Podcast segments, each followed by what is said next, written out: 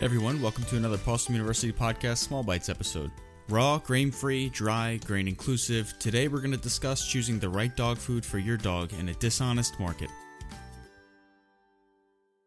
So dry dog food is a thirty-five billion dollars industry in just the U S alone. That's a real stat from twenty eighteen. Much of that profit is reinvested into enticing packaging designs, convincing marketing tactics, and deceiving labels. Pet food stores are stocked to the brim with low-quality dry dog food consisting of mostly filler ingredients like cornmeal and corn gluten. Due to minimal regulation, nutrition labels are often manipulated by using the wet weight of a key ingredient like, say, salmon. Roughly seventy percent of a salmon's weight is water. A manufacturer can easily compare it to the dry weight of the other ingredients, allowing salmon to be the first ingredient on the label.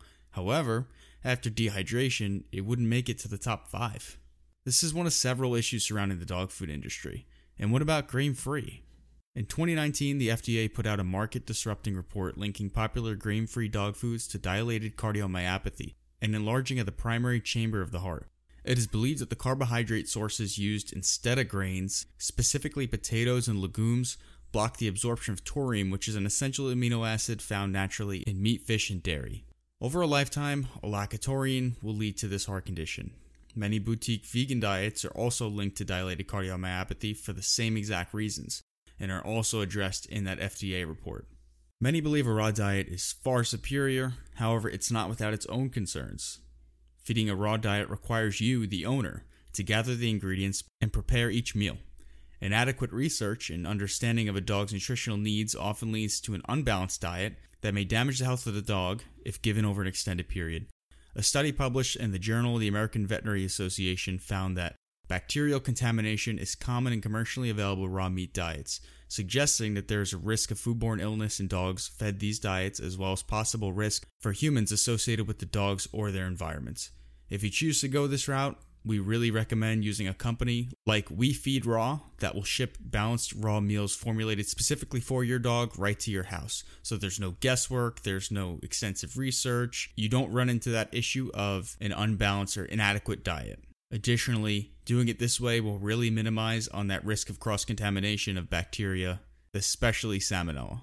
So right about now, you're probably wondering, what can I feed my dog? Well, we've compiled lists of ten dry dog foods available right now on Chewy dot com, or it might even be at your local pet store. The one that we use is on this list, and it's available at our Pet Supplies Plus, which is three minutes from our house, so it couldn't be any easier. And these are ten dry dog foods that we believe are fantastic choices for the health and longevity of your dog.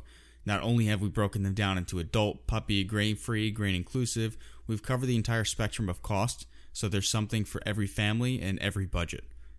So here's that list at the time of recording. Today is July thirtieth, twenty twenty, so that list may have changed since this was recorded, so make sure you head over to PawsomeUniversity.com forward slash food. to check to make sure that these haven't changed. We'll update as time goes on.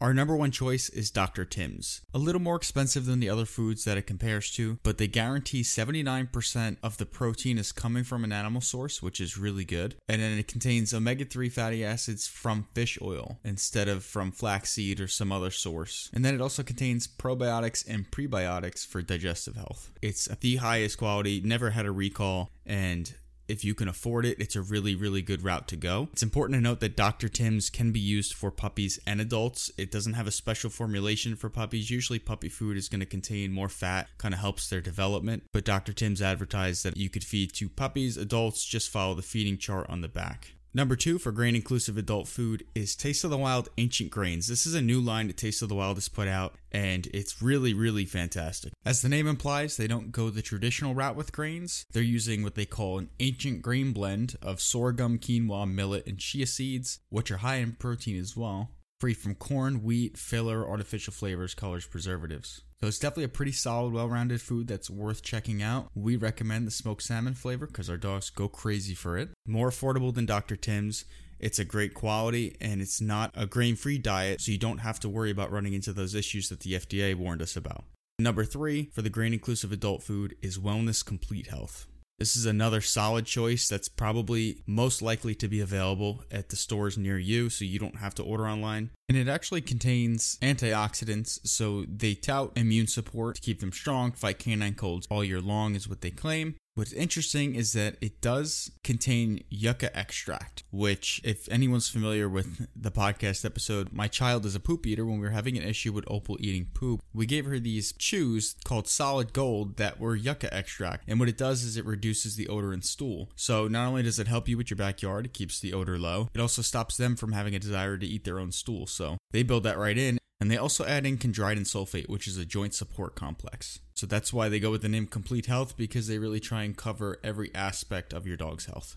Many choose to continue to go the grain-free route for adult food, and that's totally fine. Again, these are issues that we see over a lifetime, and a lot of them have really gotten rid of some of the problem ingredients like potatoes and legumes. So if you want to go the grain-free route, our number one recommendation is Instinct Original.